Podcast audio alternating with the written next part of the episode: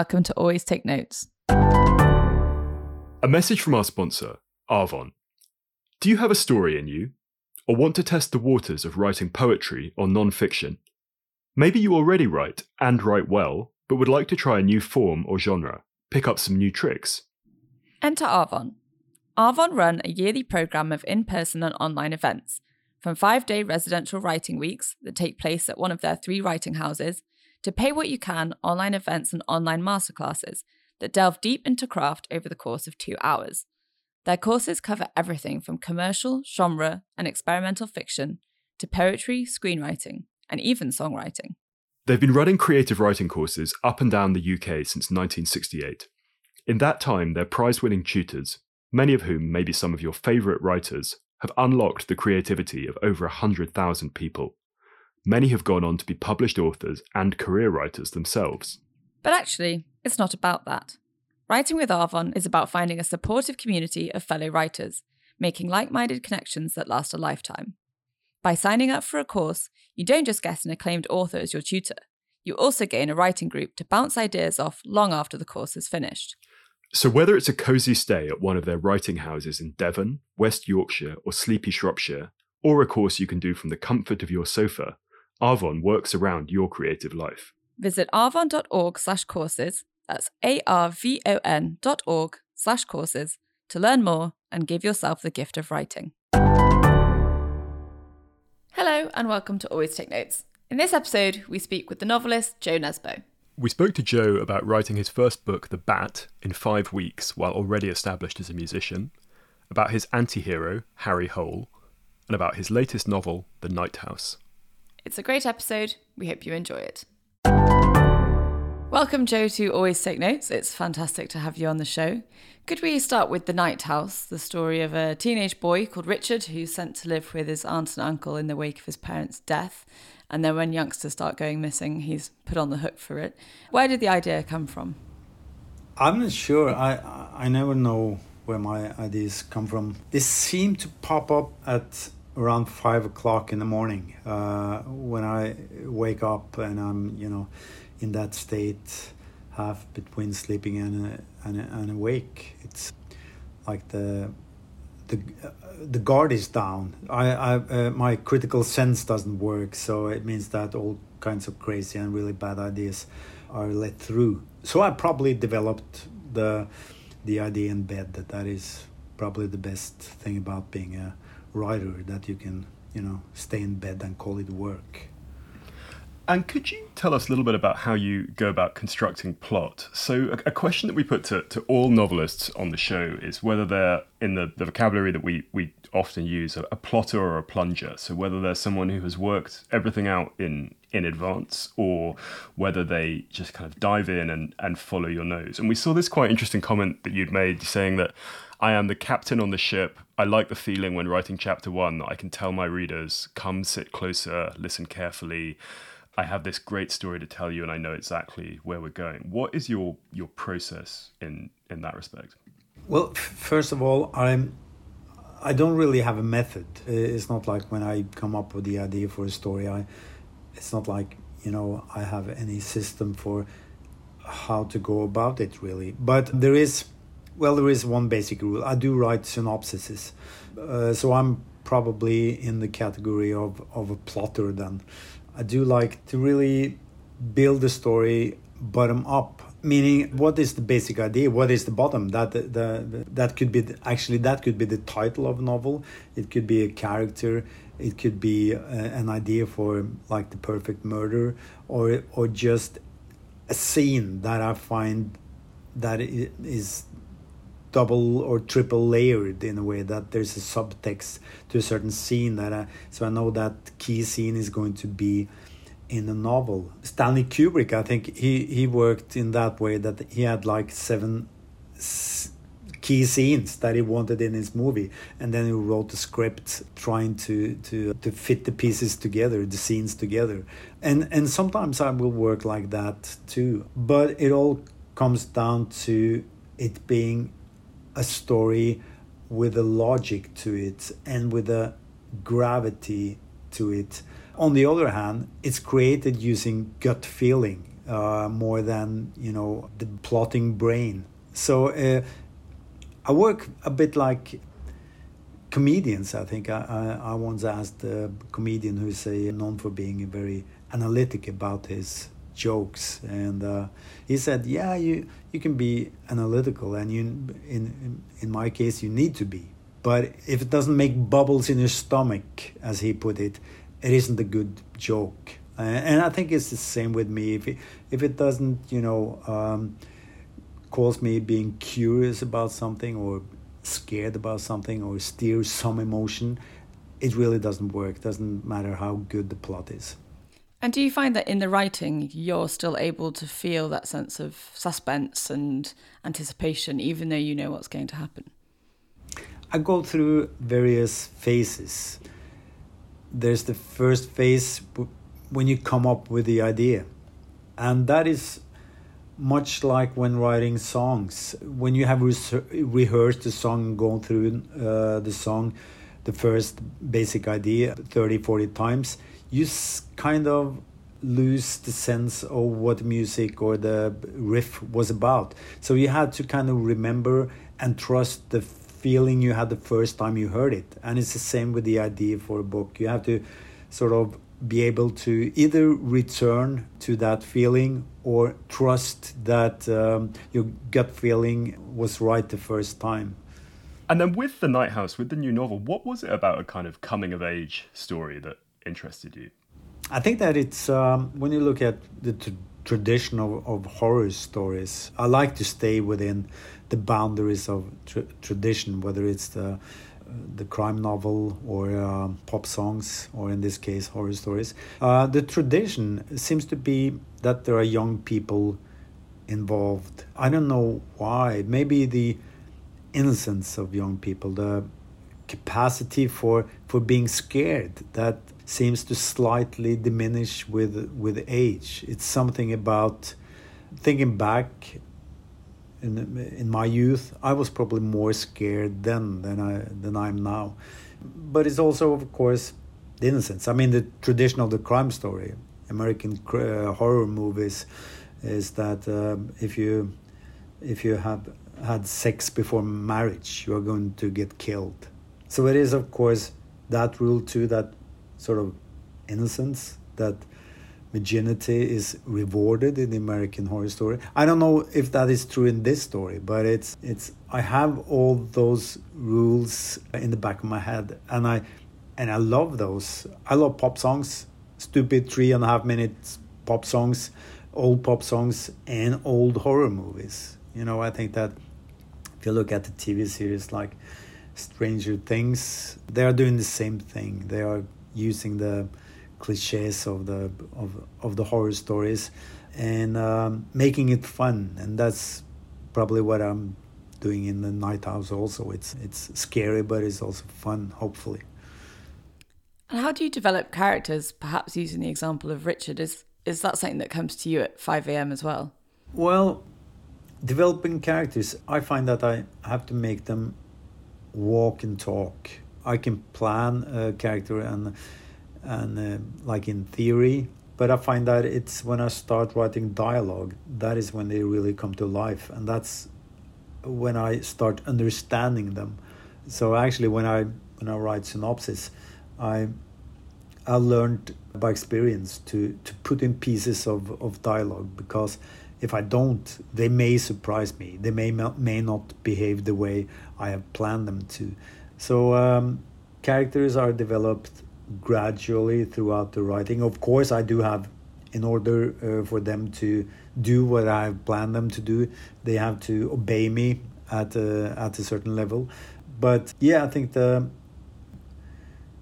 sort of the the the, the detailed personality only comes to life through writing. So we just had um, a really fascinating conversation off air before we started with Jo about uh, some Norwegian pronunciation. So I go into this next question with a little bit of, of trepidation. But could you tell us um, about whether the, your process with your standalone novels is different to with the I'll give first the English and then I'll try the Norwegian. So with the, the Harry Hole novels, and then I think in Norwegian, although do, do correct me here, it should be Harry Höhle. But is that is that process? Talk us about the, the distinction between the series and the standalone. It's not really that different. I am mainly I, I mainly see myself as a storyteller, and I just happen to, you know, uh, tell some of my stories within the genre of the of crime fiction or the, you know, mix between the, the, the hard-boiled American detective stories from the 50s and, and 60s and the more mo- modern Scandinavian crime novel. That is, you know, that is the genre. And like I said, I to to me the boundaries of genres are more inspiring, and it's I love to try to be creative within, and it helps me being creative to have that those boundaries. And so when I go to a standalone story like a thriller like Headhunters, there's also tradition that I can use there, and I also find rules by which to play the game. Uh, when writing children's books, um, there are also rules and, and, and, and boundaries that that help me. The difference is probably more that writing a Harry Hole novel, it's a big plot, it's a gallery of, of so many characters. So it feels more like conducting a symphony orchestra while writing, for example, a children's book. It's more about improvising. Uh, it's more like playing a gig for four piece band and improvising more. But it's not like one is easier or harder than the other. It's just slightly different. And by the end of the day, you have to have a story there. You have to something that is that will uh, make you and hopefully your readers curious. When it comes to crime fiction, what are some of the rules in particular that you find helpful to, to play with or work within? Well, I think for me in the Harry Hole series, it's mainly the who's done it stories, and then it's about manipulating your your your readers. You have that license to um, mislead your readers, but being fair. That is like when looking back, I gave you all the clues. So uh, hopefully, so that when you get the solution, hopefully you're not going, what? But you're going, oh yes, of course. After having thought about it for a couple of seconds, and and in that respect, I I work a bit like uh, comedians. I think I, I I asked um, a comedian, "What is? What do you mean by timing?" And he said that uh, people think that um, the the punchline uh, has to come as a surprise to the to the audience, but it's the other way around. Um, you give them what they half expect; they just haven't realized yet. So you give them the punchline, the obvious punchline, a fraction of a second before they come to that same conclusion. So they laugh because they they understand. They they don't laugh because they are surprised. Chaos is not funny, and chaos is not satisfying in a crime novel either. It's a satisfying thing is to, you know, feeling intelligent, feeling that yeah, of course, I would have realized that if you'd just given me a little more time. Could we roll back now to to earlier in your life and, and how your writing career came about. And you had a, a varied route to this. You played football at a high level, you've been a musician, you've worked in finance, and then we understand that the first Harry Hole novel was was commissioned originally as a as a kind of tour memoir for your your career as a musician. Could you just take us back to you know how this all began for you? Yeah, I was like you said, I, I worked as a financial analyst and a um, and at the same time I, I played with my band and we had a sort of a sudden success with an album. And so I I ended up playing with my band more than 100 gigs a year. And but but keeping my day job it was more or less impossible. I was at the end of that year I was I was more or less burnt out so I said to my my boss at the brokerage firm that I had to have have a long vacation so I took 6 months off and I I went to Australia with a friend of mine, and he was only there for two weeks, so he had to go back. So I figured I had to do something when he was gone. And I had been asked by a girl who worked at a at a publishing house who I knew from university, and she had asked me to write something about the band. And I said, I, I won't do that. But since since you ask you, maybe I'll write something else for you. And I knew I wanted to to write a novel. Uh, I didn't know I wanted to write a crime novel, but I had only a few weeks in which to write something for the publishing house. So I figured that okay, I'll write something where I know the head and the tail of the animal, and that's a crime novel. And because I had seen so many of my friends who wanted to be novelists, you know, trying to write the the big European novel at their first attempt and were never able to finish that. So in five weeks' time, I wrote. Uh, well, I actually wrote the first novel of uh, in the Harry Hole series, having no idea it was going to get published. For me, I thought of it more as a test piece that hopefully they liked it and they would invite me to, to write something else for them. But when I got back and I sent them the first version, after a few weeks, they, they phoned me and said that they wanted to, to publish it. And I was I was a bit shocked because I I didn't think I I put enough work into it. So I said, you know, can I have it back and rewrite it? And they said, no, well, we're in a bit of a hurry. We are going to publish it this fall. So I got it back and I reworked it a little bit, but it ended up being the first novel in the series, The Batman. I read as well that you weren't that interested in crime fiction as a child. So what made you sure that you could that you could pull it off? Yeah, well, depends on what you define as a crime novel. To me, Mark Twain's Tom Sawyer is a murder mystery.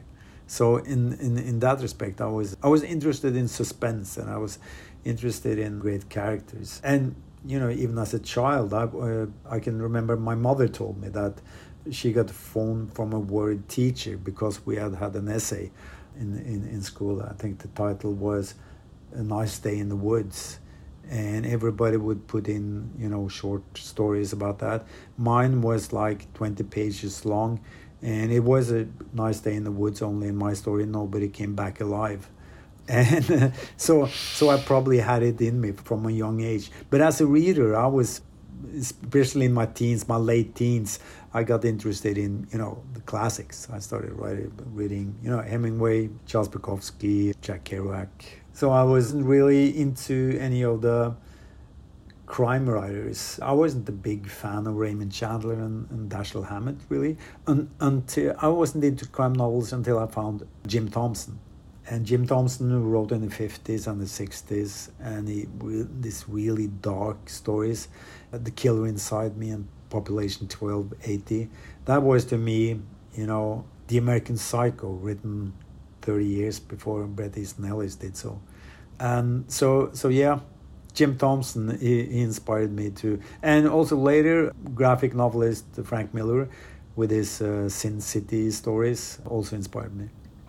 Could we talk about Harry as a as a character now? We recently had Lee Child on the show, and we're talking to him about Jack Reacher, and, and he was saying, you know, that for him, Reacher is a kind of solid construction. Like he doesn't have a an arc. He doesn't have a you know you know what he's going to do. He will prevail and he will he will win. And it's not about kind of journey or growth. And you've described Harry as a as a genuine anti-hero, saying that he has a, a strong moral conviction, but you are interested in moral ambiguity.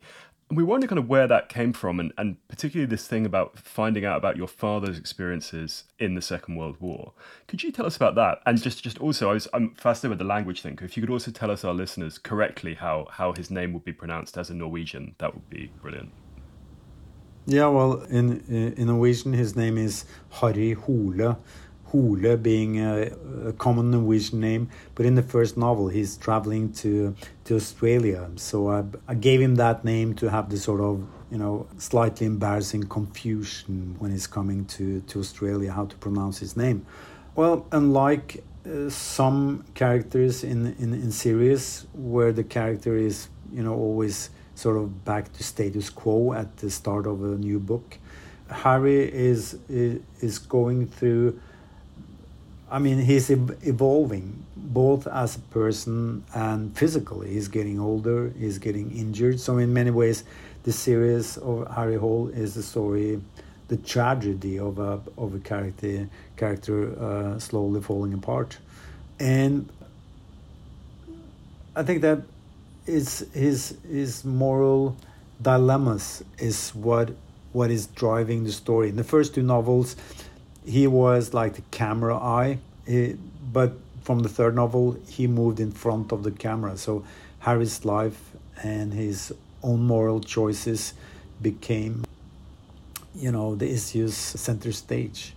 And that's what I find interesting, you know, in, in, in writing these kind of stories set in the crime fiction tradition you know moral dilemmas that we all can relate to and having the reader you know making harry's choices for him rooting for one choice uh, harry probably making the other choice uh, but uh, still uh, persuading the readers to uh, go with him whatever dark alley he is going down and how does that growth um, work in terms of being part of a series, but also each novel being able to be read on its own. How do you calibrate that?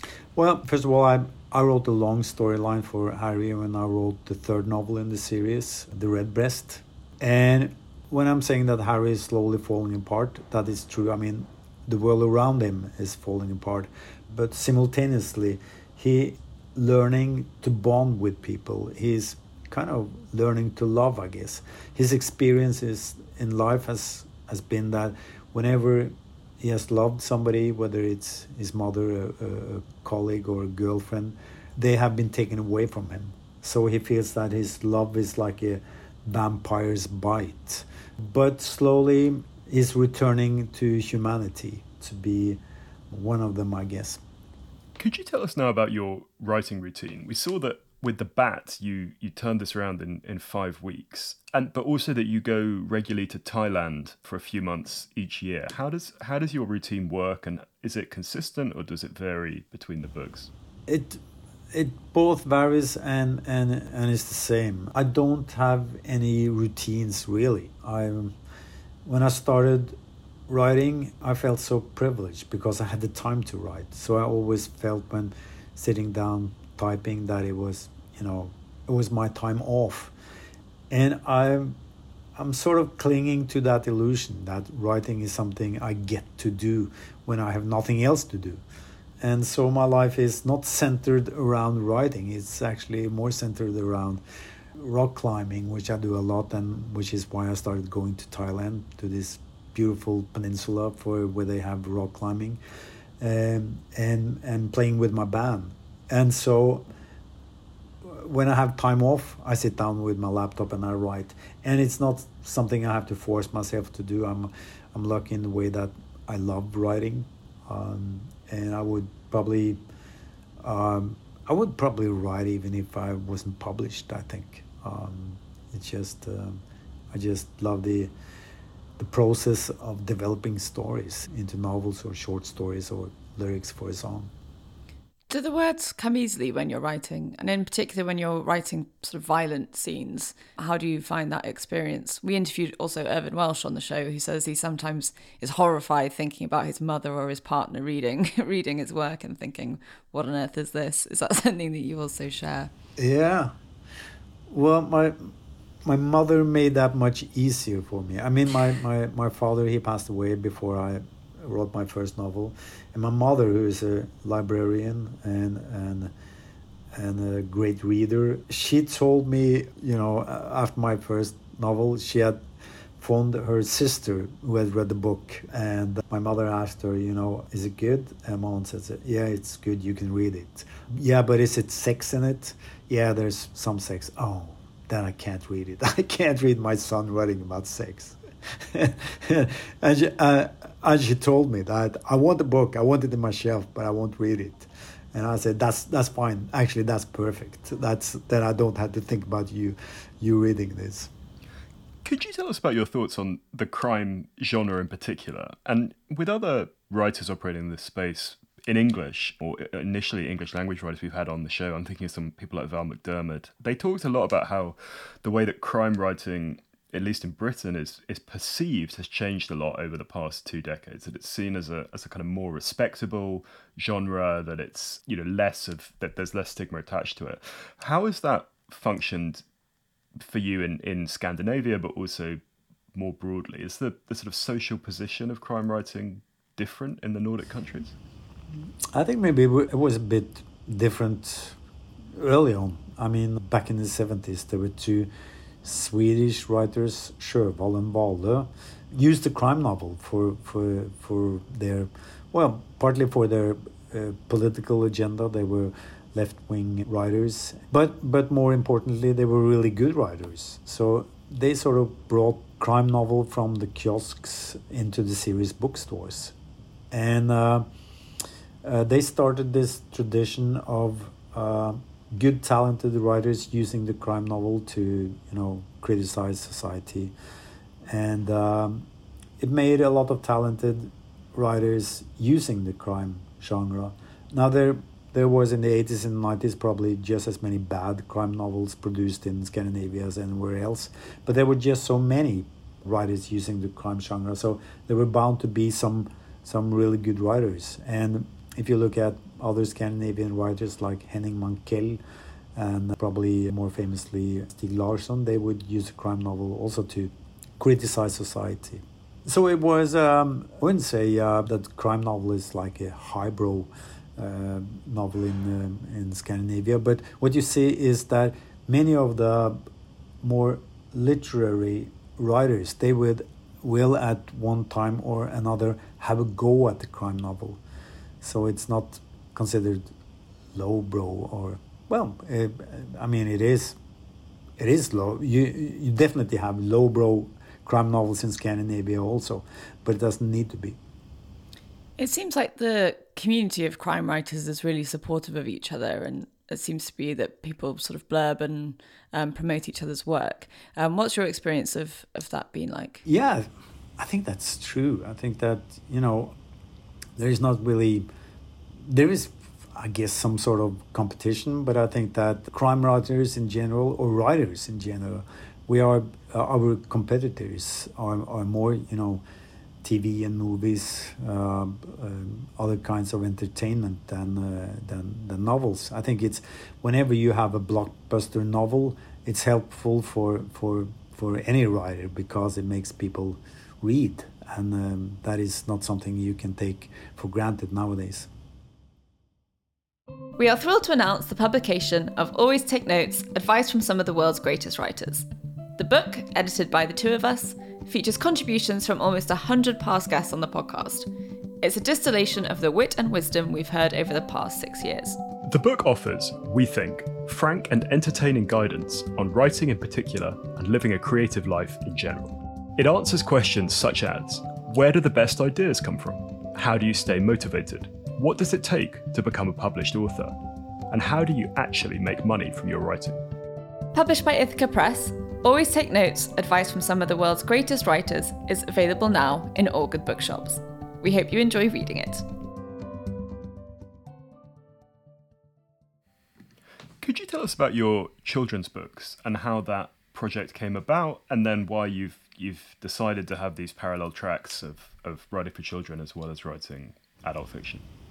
Yeah, well, I think you can probably guess how I came about writing children's books. I had a daughter, so I had to write something for her.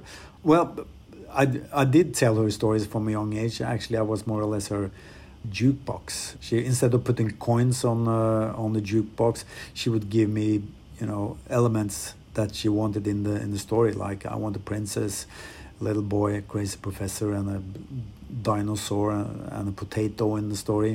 Uh, and then I had to come up with something, imp- improvise there and then.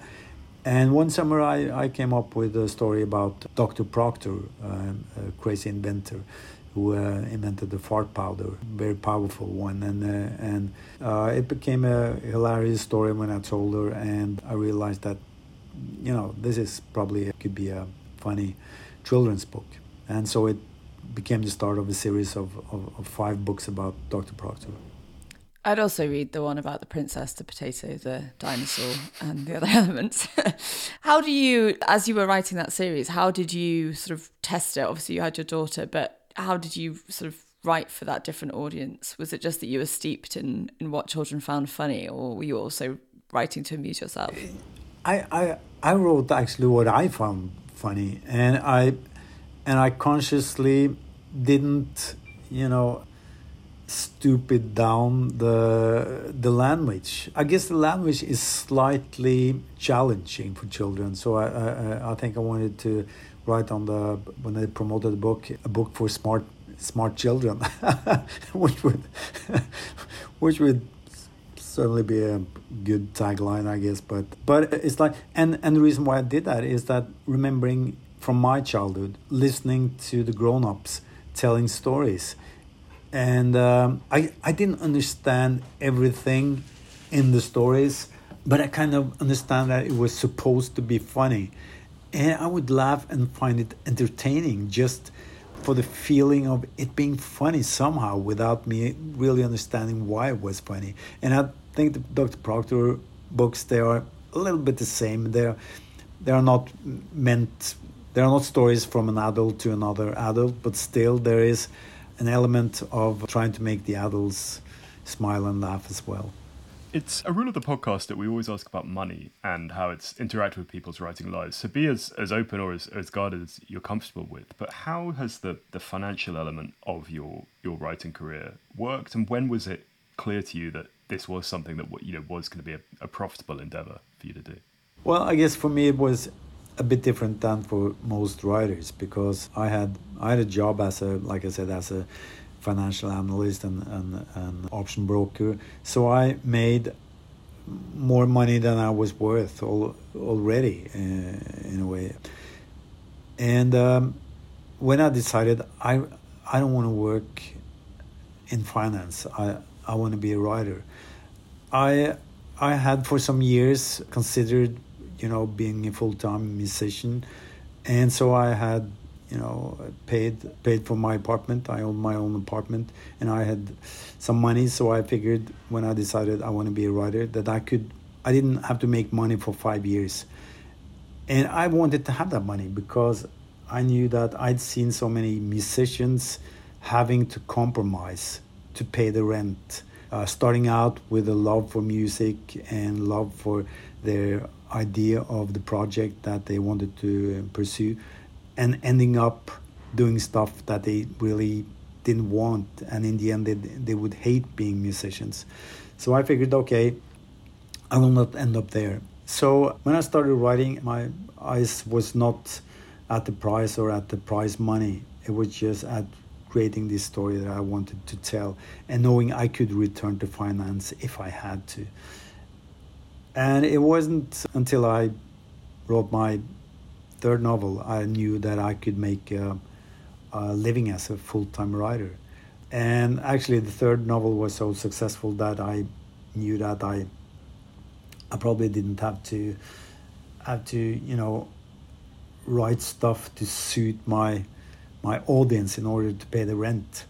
And I wouldn't have done that either way. But I think you know as a writer I think you you probably should for me it's like opening my home and say that you know this is where i live. This is my universe. This is the music we play here. This is the food i serve. This is what you get. Uh, and if it's not to your liking you're you're free to go somewhere else. It's not like i i can't visit you where you live and and, and try to give you the things i think you want uh, actually i i think you can tell if writers are trying to do that so all you can do is to write stuff that interests you, things you are curious about. And if you're lucky, there's a lot of people who are interested in the same things. And if not, well, then you have to live off your savings, but at least you're you're happy doing what you're doing. You mentioned the third book. Was that when things sort of really exploded, or had the first two also been successful enough that you just had the courage of your conviction by then? Well, the first book was uh, received good reviews and also a couple of uh, prestigious prizes, but it didn't sell that much. And then with my second novel, which is probably the novel I was least happy with, it, it sold more. And then was the third novel that was The Redbreast, that was both a success with the critics and, and the audience. Um, that was when I, I knew that, okay, I'm, I'm, seems like I'm going to do this for a long, long time.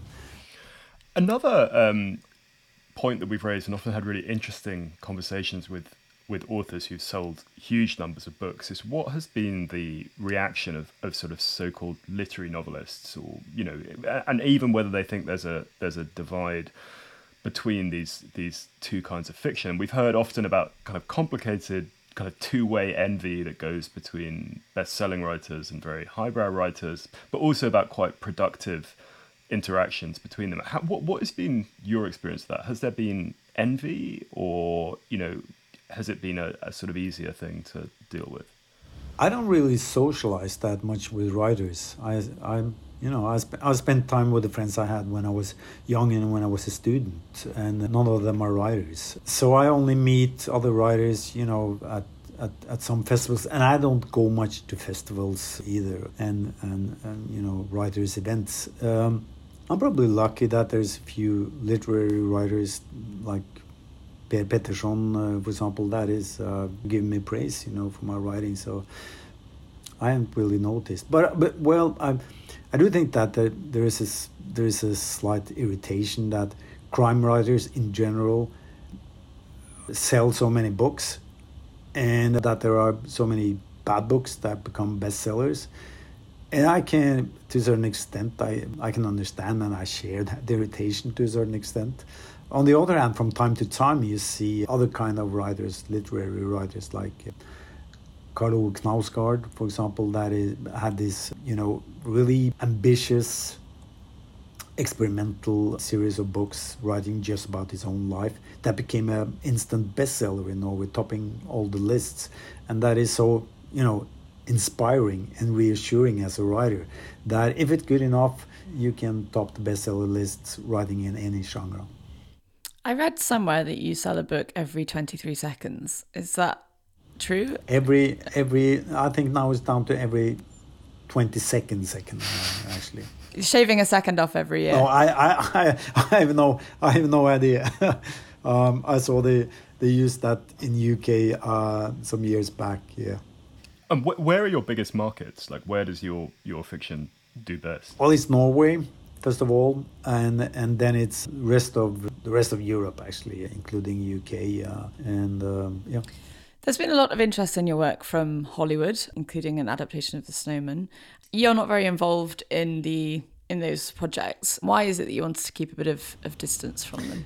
Well, I've written a novel. The novel is there. Um, I don't see and, uh, uh, and for me, a movie doesn't need to be a version of the of the book. I see my book more as hopefully useful input for um, talented uh, directors to to make their own story.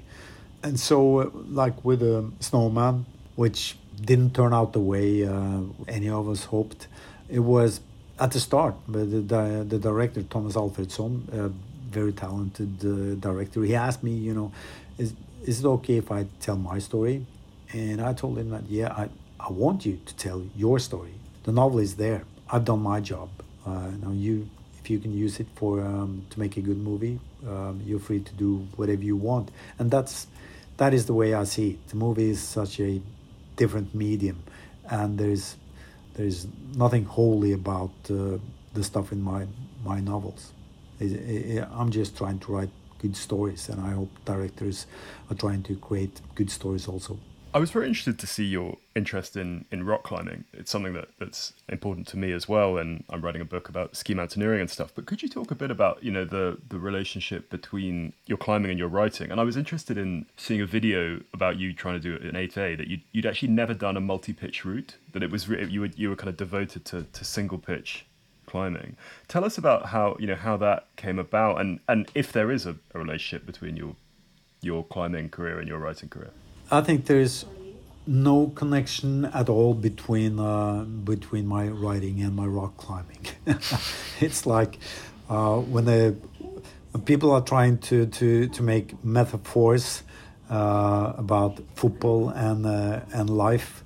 Uh, I it, to me that always sounds stupid. First of all, football is about football, and rock climbing for me is it's great because it's it's a break from from everything else. It's a break from writing, from playing, from working from uh, your love life and your frustrations and uh, i'm slightly scared of heights so when i climb i can't think about anything else but the next move and the wall i i started climbing quite late in life and it wasn't until i was 50 years old that i really got seriously involved with, with rock climbing. I do mainly sports climbing, meaning I and it's like the 100 meters sprint of rock climbing.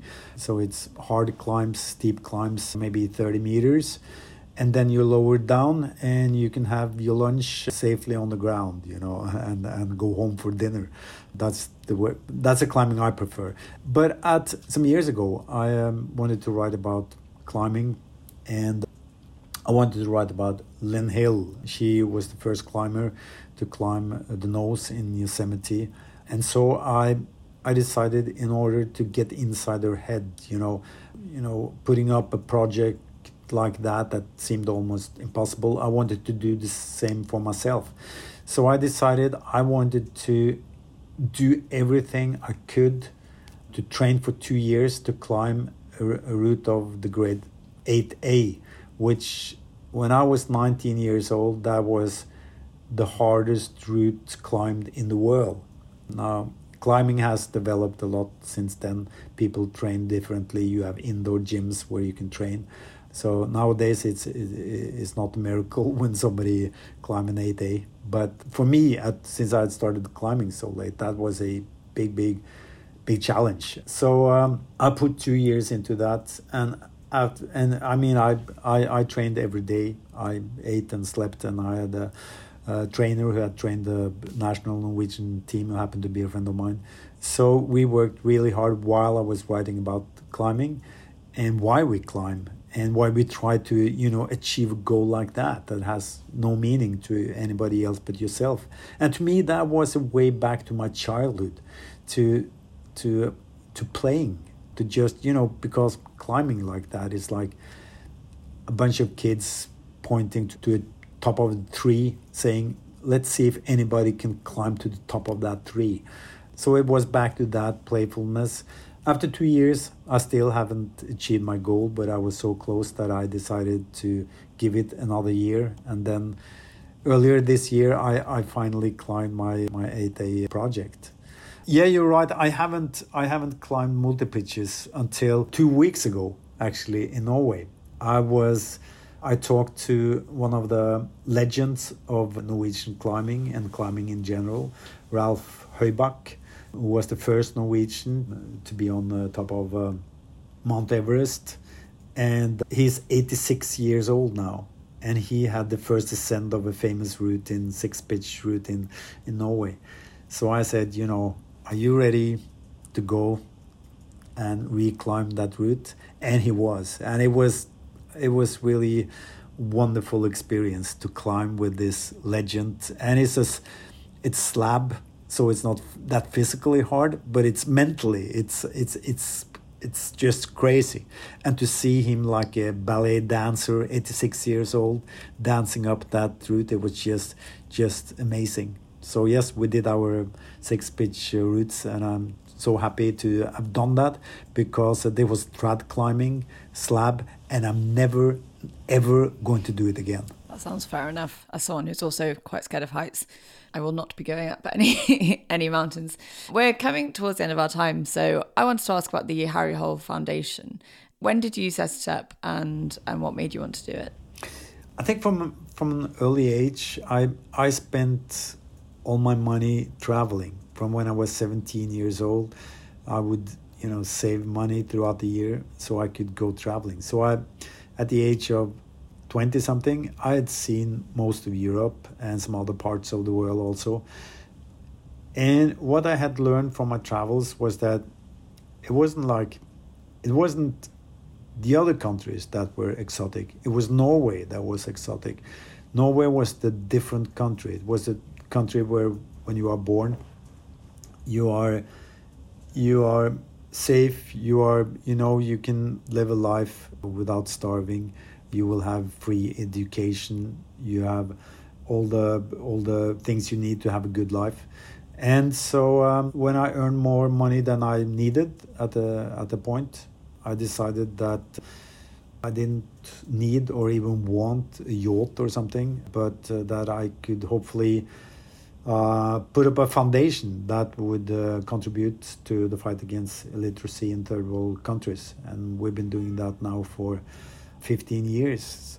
The money is from royalties from, from the books I've written. So by now we have, I think, uh, what are we, 15, 16 uh, euros, and it's being used to educate young people.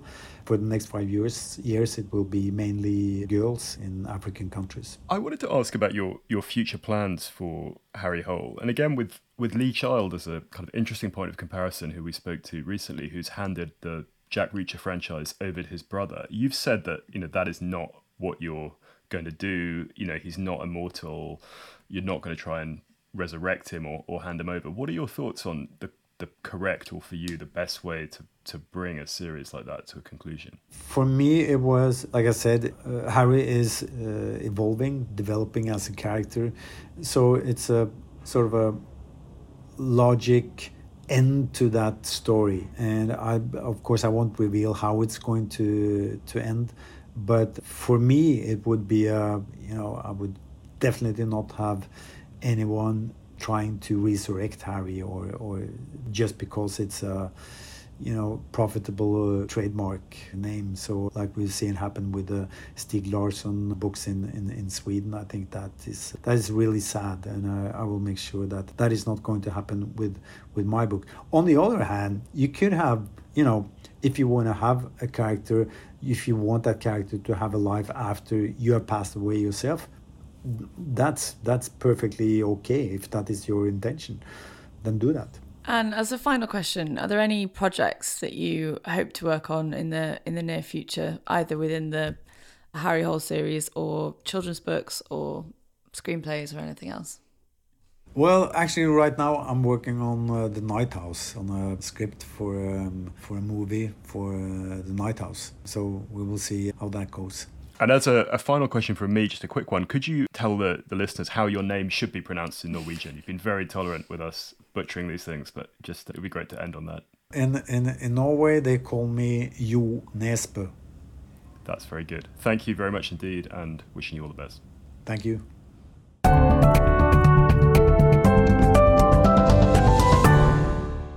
That was the Always Take Notes interview with Jo Nesbø.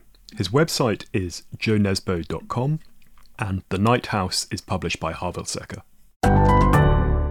Hello, it's us again. Rachel, what was your takeaway on the um, interview with Jo? I thought Jo was a great guest. He was very lively and funny. Um, it always surprises me the uh, the similes or metaphors that, that writers draw about writing, and uh, in his case, the similarities between writing and comedy, and the uh, the importance of expected surprise. Um, I also thought the episode was an interesting contrast with the child, particularly on the Hollywood point, and that Jo is not very involved and um, Lee very much is. Um, and also, it was interesting that Jo is a rare plotter for sort of mystery, horror, thriller writers. They're often people that just like to jump in and see what happens to try and sustain that sense of adrenaline. But in his case, uh, as a slightly different method. So um, it was good to hear about his process. How about you? I thought he was very tolerant at my slightly cringy attempts to pin down an authentic uh, Norwegian pronunciation of his name.